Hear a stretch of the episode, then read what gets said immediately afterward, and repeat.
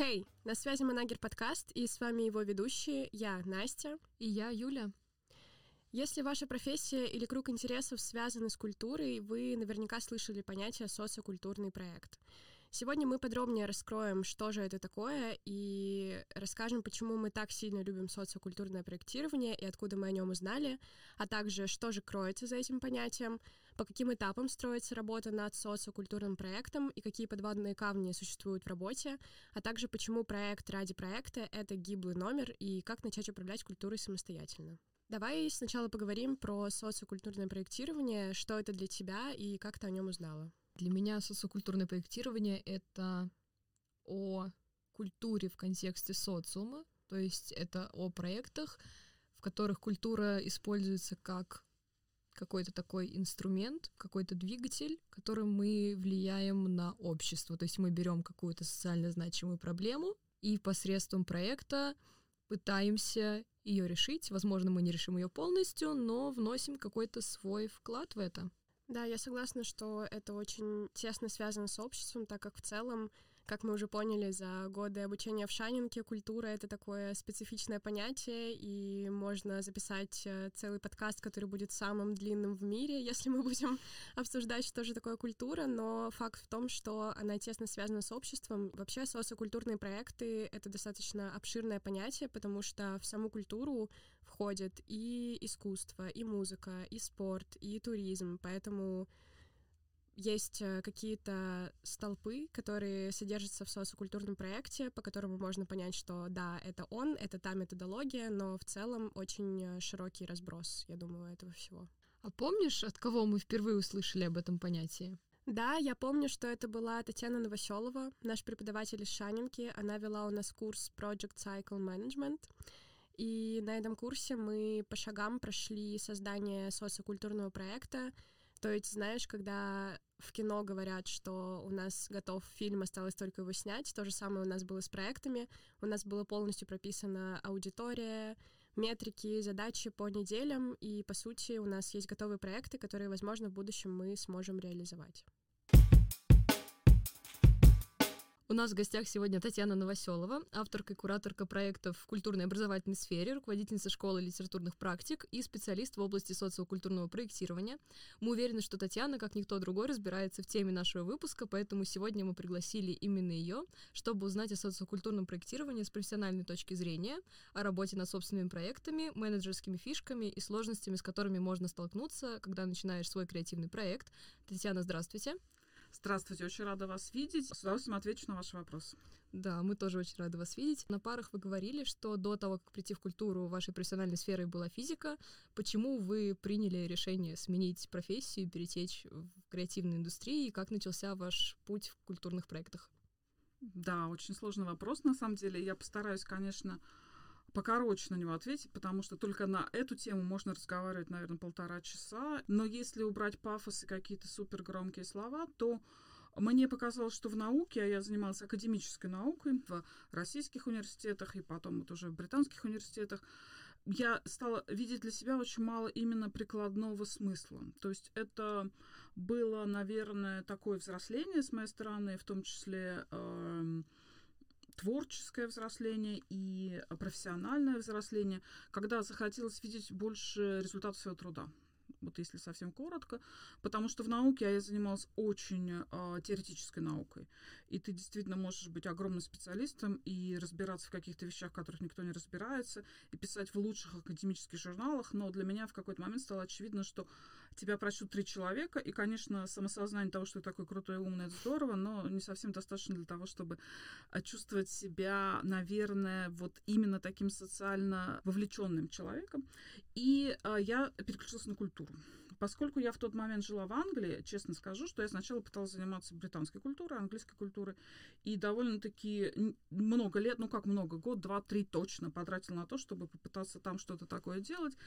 Опять же, э, стало достаточно быстро очевидно, что это не то, что э, резонирует со мной очень серьезно, потому что все равно, несмотря на многие годы и, в принципе, неплохое знание и культуры языка страны, в которой я тогда жила, это не было до такой степени близко, чтобы я могла всерьез думать, что я могу сделать make a difference, да, то есть вот эффекта, да, как мы любим говорить, вот сейчас возвращаясь к своим лекционным форматам, социального эффекта я, опять же, не видела. И тогда стал такой вопрос, что, наверное, я могу заниматься только русской культурой. я вернулась э, в Москву, это было вот сейчас уже страшно сказать 8 лет назад. Шанинка оказалась тем местом, где моя экспертиза и, можно так наверное, сказать, страсть к этому предмету пригодилась. Я переучилась, получила дополнительное образование и одновременно с какими-то практическими делами, проектами и, в общем-то, позициями в институциях культуры Москвы стала очень серьезно заниматься преподаванием. Поначалу вот по чуть-чуть, и сейчас вот уже преподавание стало занимать даже, может быть, большую часть моей э, жизни. Именно вот этот наш любимый культурный менеджмент и как часть этого, этого способа управления соцкультурным проектированием. Почему вы все-таки решили остаться в культурной сфере и не попробовать что-то новенькое?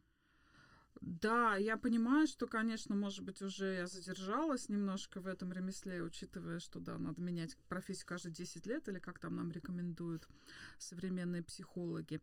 Но э, я искренне считаю, что в культуре в России, э, и не только в России, очень много проблем возвращаясь к нашему профессиональному языку, да, когда мы проблемы называем все-таки ситуацию, которую мы должны попробовать разрешить найти решение для нее. И здесь, э, ну, можно даже, наверное, сказать, конь не валялся, да, то есть как, как их было огромное количество в социальной сфере проблем, которые мы можем пытаться решать именно культурным инструментарием, так, скорее всего, к сожалению, их будет еще больше, учитывая новую ситуацию в России, в действительности, которая полна э, гуманитарных проблем, если так даже шире говорить, естественно, социальные туда тоже входят.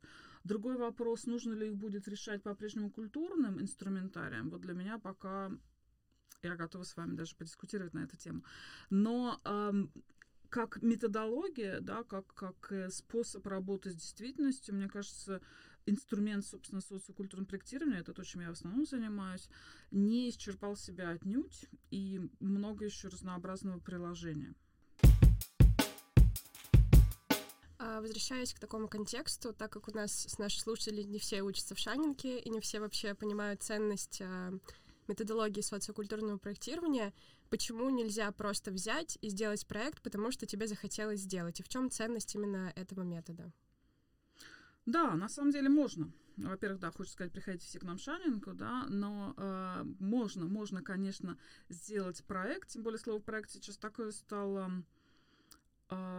употребляемое, слишком употребляемое, да, это как вот многие слова, которые нам кажутся очевидными, вот в частности, вот что такое креативность, да, если вы попробуете ответить на этот вопрос, вам на самом деле не покажется таким банальным, хотя, казалось бы, все примерно понимают, что это такое. Да, вот мы часто говорим про какие-то креативные проекты, креативные индустрии. Это просто пример. И, и, слово, э, и слово проект такой же термин, немножечко опасный, потому что проектом у нас сейчас принято называть буквально все, да, вот, например, э, у нас даже в огромной индустрии, киноиндустрии, которая реально креативная индустрия, хорошо работающая индустрия, все в ней относительно понятно. Когда про новый фильм говорят проект, я, конечно, сразу вздрагиваю, да, потому что чаще всего это просто фильм. То есть фильм как формат, а вовсе не проект в том, понимании, в котором мы его понимаем, вот в этой парадигме социокультурных проектов. Потому что э, если ты знаешь наверняка, грубо говоря, что ты положил в этот продукт и что, и что ты получишь, это вряд ли можно назвать проектированием. Проектирование это все-таки что-то неизвестное прежде всего. Прежде всего что-то новое, и потому такое хрупкое, и потому, наверное, такое интересное. Потому что, отталкиваясь от проблемы, найдя ее, да, вот вы как проектировщики, что-то такое увидели, чем вы недовольны в, в, именно вокруг себя или внутри себя. Вы должны пройти вот этот шаг, вот этот путь, сделать следующий шаг, а, к тому, чтобы задать себе вопрос, а как я могу разрешить эту проблему? Когда вот вы говорите, может ли быть это просто мое желание, да, это ча- часто очень компонент или исходная точка да, в проектировании, но не обязательно так. Конечно, вы должны этого хотеть. Конечно, это должно волновать вас глубоко. И я вот расскажу попозже, может быть, пример, э, почему, почему я там делаю какие-то свои проекты. Потому что совсем равнодушным вы не можете быть к этому. Вы можете быть частью этой целевой аудитории, да, частью этого сообщества, для которого проект придуман.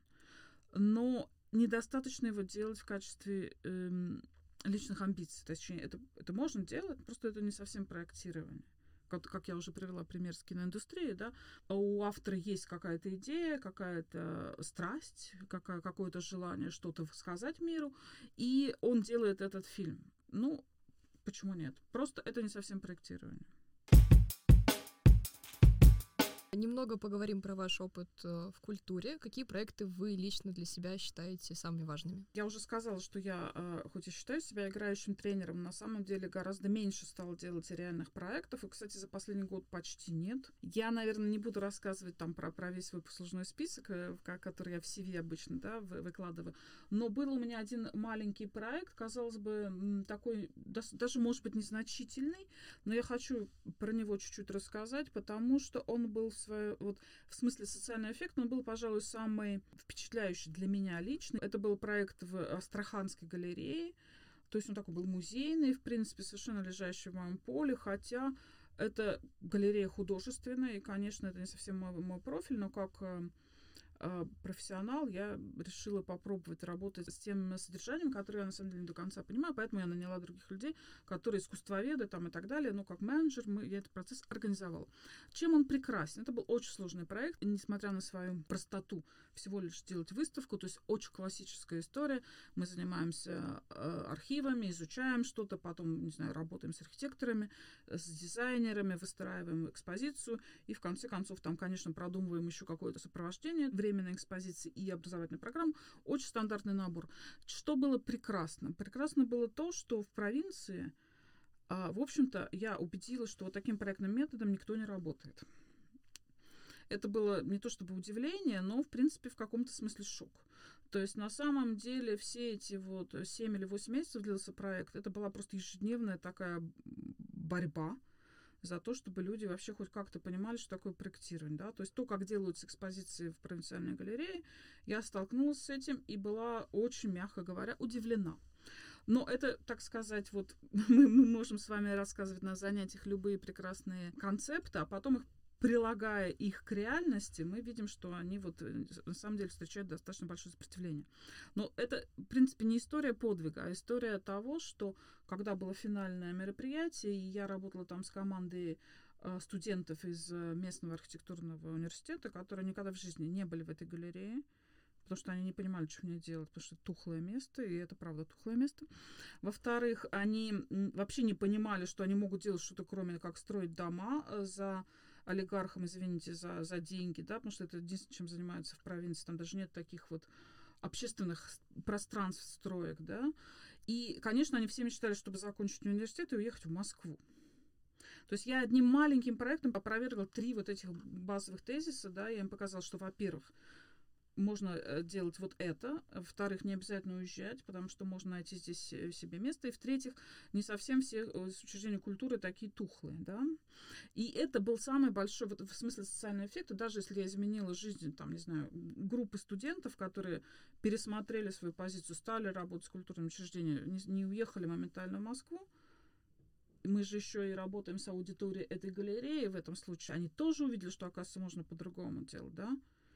И не обязательно действительно из той же Москвы было звать э, дизайнеров и архитекторов. Я, это была, кстати, моя принципиальная позиция, работать только с местными, с местными кадрами. Потому что здесь, как менеджерам, нам важна технология, да, и, то, и те изменения, которые мы производим. Этот проект назывался «Коллекция образов», кстати, если кто-то захочет его посмотреть, там до сих пор можно найти какие-то а, картинки. Я очень горжусь тем, что мы сделали. Ну, в общем, мне до сих пор, это было три года назад, говорят, что ничего подобного в Астрахани не было ни до, ни после. И, наверное, уже не будет. Но, тем не менее, если говорить серьезно о том, что, наверное, то, чем я горжусь, это, конечно, то вот э, школа литературных практик, то есть тот проект, который мы э, придумали и запустили с коллежанками э, два года назад. И, наверное, может быть, мы об этом поговорим поподробнее.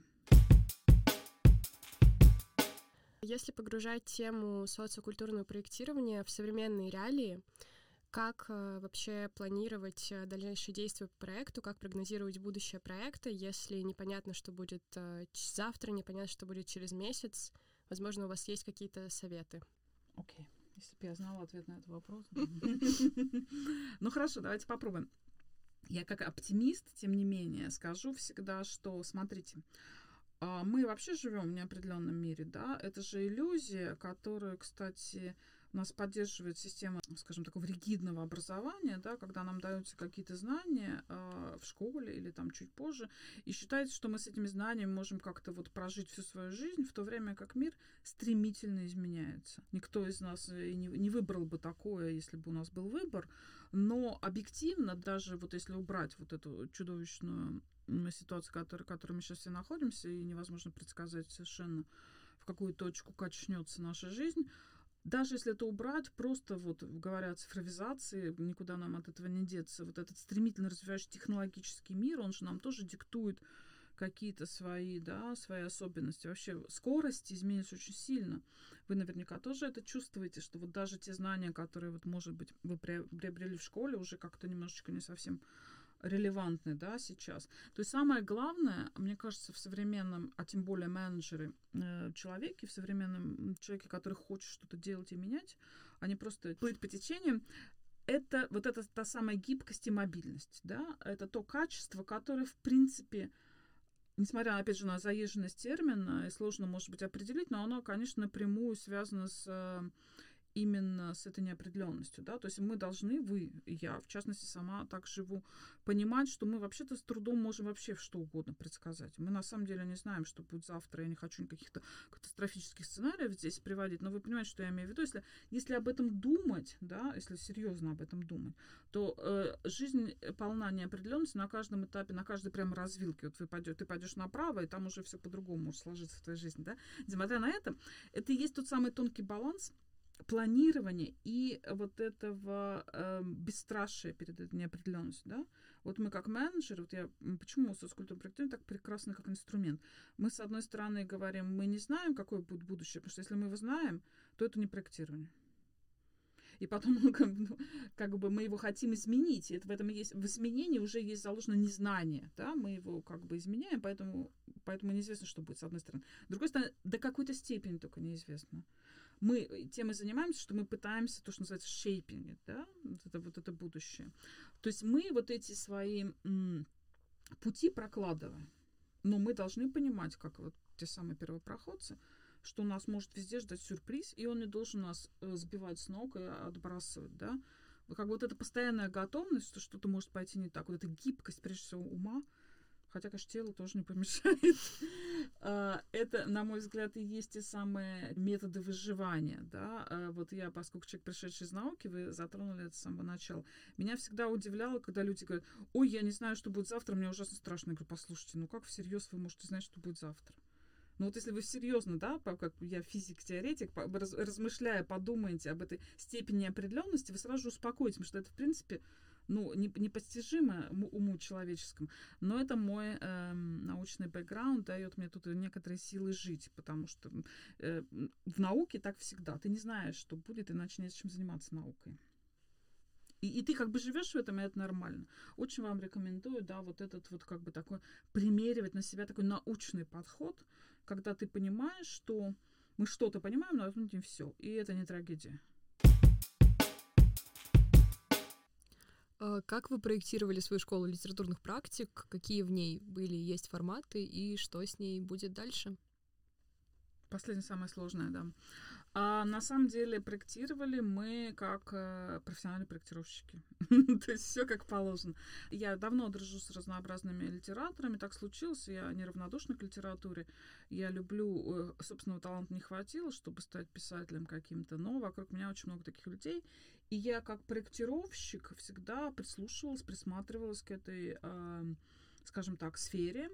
И э, так случилось, что я была директором библиотеки, и библиотека была прекрасная в центре, и я почувствовала, что есть какой-то шанс немножечко построить вот эту, вот эту сферу, да, вокруг, вокруг этого писательского книжного ремесла. И начала, как проектировщик, сначала присматриваться к тому, что есть на рынке, то есть та самая фаза анализа ситуации, да.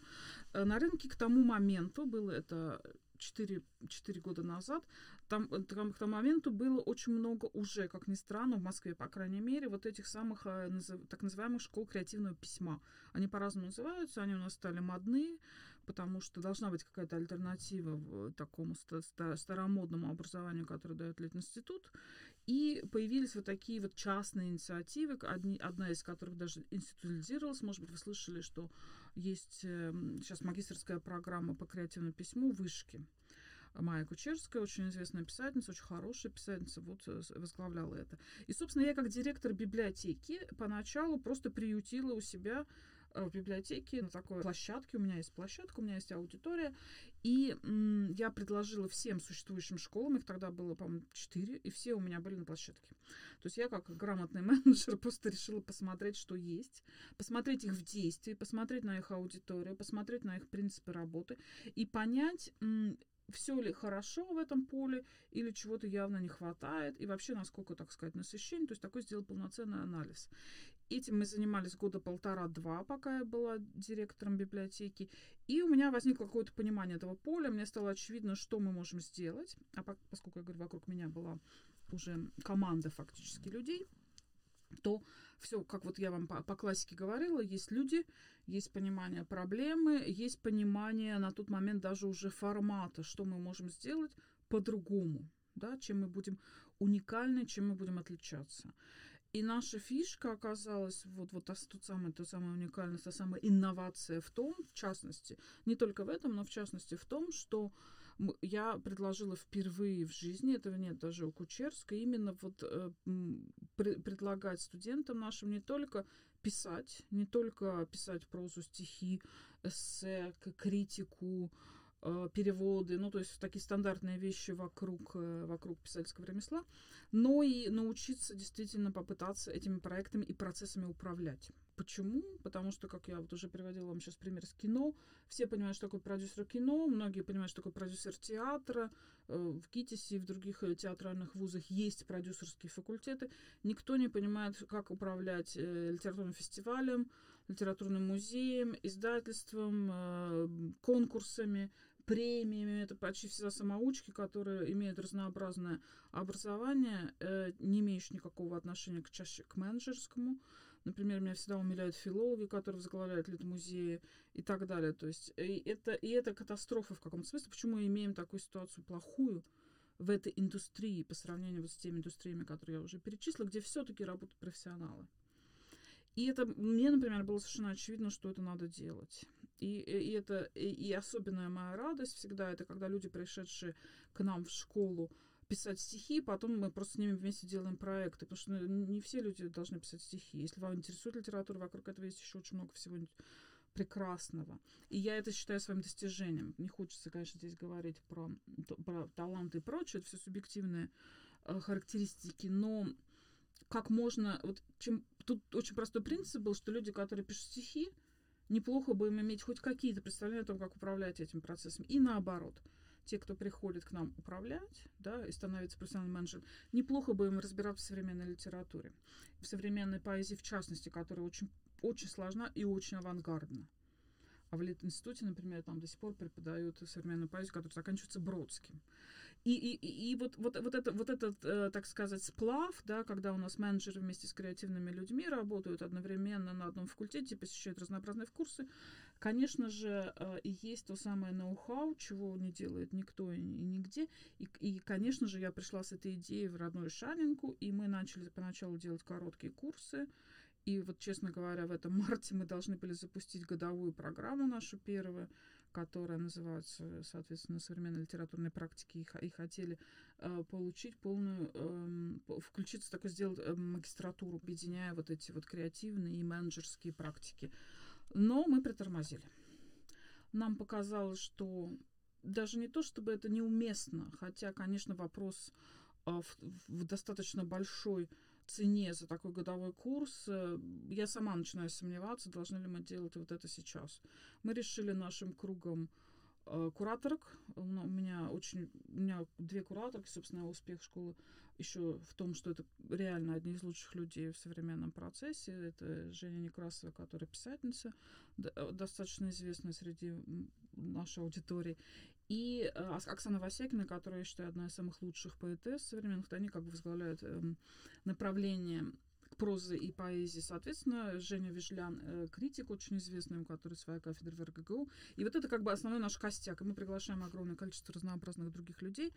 Но э, мы решили сейчас, что мы будем делать просто бесплатные курсы. Мы будем делать такие поддерживающие бесплатные курсы. У нас было к этой годовой программе waiting list в 70 человек вообще-то.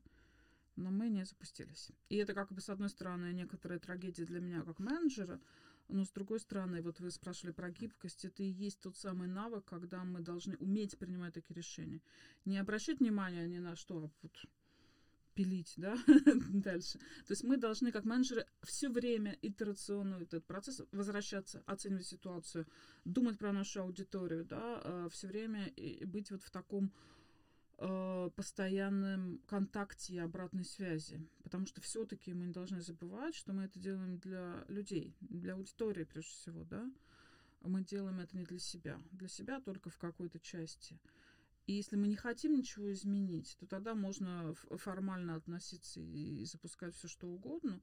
Но если мы хотим что-то что все-таки, какие-то процессы перезапустить, что-то для этой наших ребят, для которых мы уже немножко понимаем за два года, кто наша аудитория, а, и у нас была всегда аудитория смешанная, международная, и среди студентов, и среди преподавателей. И нам важно это. Нам важно, что работая, да, с русской культурой, с русской литературой, на русском языке, мы все-таки пытались как-то работать на уровне, чтобы она вписывалась максимально в мировую повестку.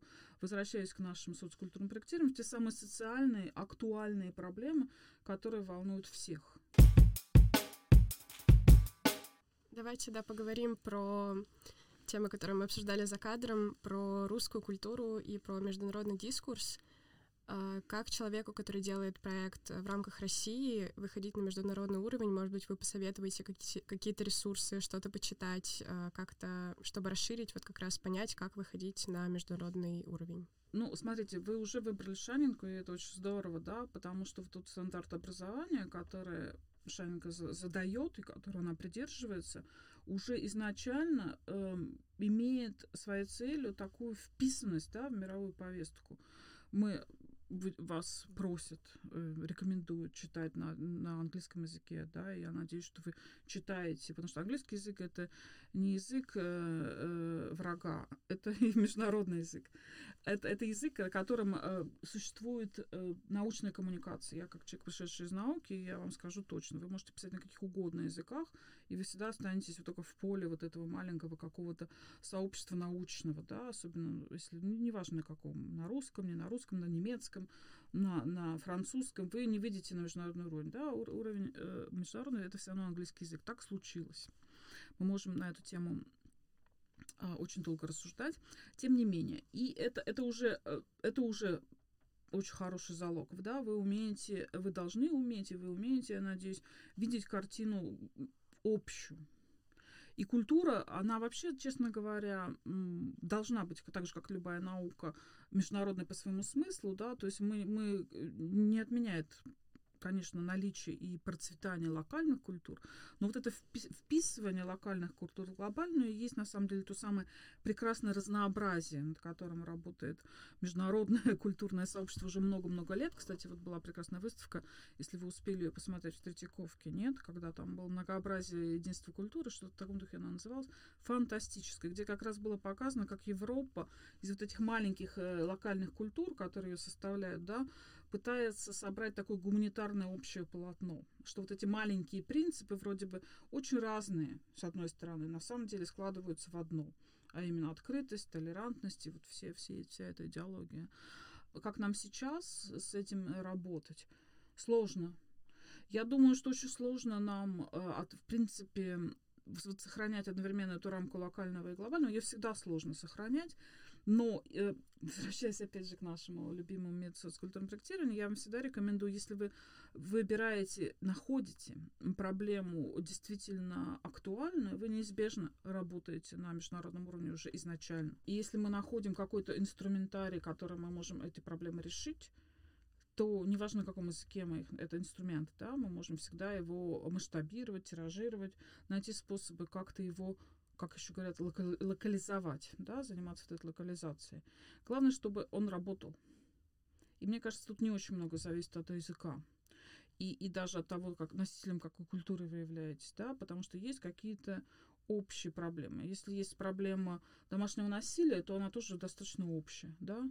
Мы знаем, что мы можем не говорить здесь про Европу, но даже в Турции, даже в Турции, почему я говорю даже в Турции, потому что Турция не является вроде бы носителем вот этой мысли, а совершенно другой уклад общества, в принципе, э, работает это, и, и уже приняты законы, да, и так далее. То есть и люди, э, занимающиеся социальными, социальными проектами, они работают с этой проблемой тоже, да, и так далее, и так далее. То есть если вы найдете какие-то, сможете благодаря своему кругозору, благодаря тому, что вы читаете, благодаря тому, что вы смотрите, благодаря тому, что вы сами включены, как и индивидуумы, да, в эту повестку, найти что-то такое, то я думаю, ни язык, ни принадлежность вашей какой-то конкретной культуры не будет иметь такого принципиального значения. Заключительный вопрос. Что вы можете пожелать начинающим проектировщикам и специалистам, которые сейчас слушают этот подкаст? Я хочу пожелать вам прежде всего смелости, э, дерзости и э, терпения. Это сложный процесс, долгий процесс, но он очень благодарный процесс. Когда вы видите результаты своего труда, э, это, наверное, самое, самое прекрасное, что может быть. Когда вы видели, что вы измените группу жизнь хотя бы небольшой группы людей, или это уже зависит от вашего масштаба, в перспективе, может быть, целого городка, целого какого-то сектора, целого, не знаю, чего, страны, мира, то это самое прекрасное, что может быть, потому что культура — это все таки все, что мы делаем, да, понимая культуру широко как образ жизни, это, это касается практически всего. А даже спорт — это тоже часть культуры, и это прекрасная, совершенно благородная э, профессия, она сложная, потому что, как я уже сказала, вы будете все время сталкиваться с тем, что нет никаких очевидных механизмов, никакой гарантии нет никогда, да, кроме вашего, может быть, собственной веры и энтузиазма. Но, э, как, собственно, всегда говорил Шаня, ничего не бояться. Мы сегодня уже немножко говорили о неопределенности. Ничего не бояться. Э, неопределенность это нормально. Вы не до конца понимаете, что вы получите в результате своей деятельности. Это не страшно. И просто всегда работать только с теми людьми, которыми вы разделяете базовые принципы. На этом наш разговор подходит к концу. Татьяна, спасибо вам большое, что вам удалось уделить время нашему подкасту. Мы надеемся, что нашим слушателям удалось подчеркнуть для себя много полезной информации. Будем рады обратной связи и оценкам нашему подкасту. Рассказывайте друзьям о нас, если хотите нас поддержать. И напоминаем, что мы есть на всех э, доступных в России стриминговых площадках. Оставайтесь с нами, если хотите дальше разбираться в культуре и в теме социокультурного проектирования. Конечно, подписывайтесь на телеграм-канал Манагер, чтобы не пропустить уведомления о новых выпусках подкаста и чтобы скрасить время в ожидании новых выпусков, читая наши статьи. До скорых встреч! Спасибо вам!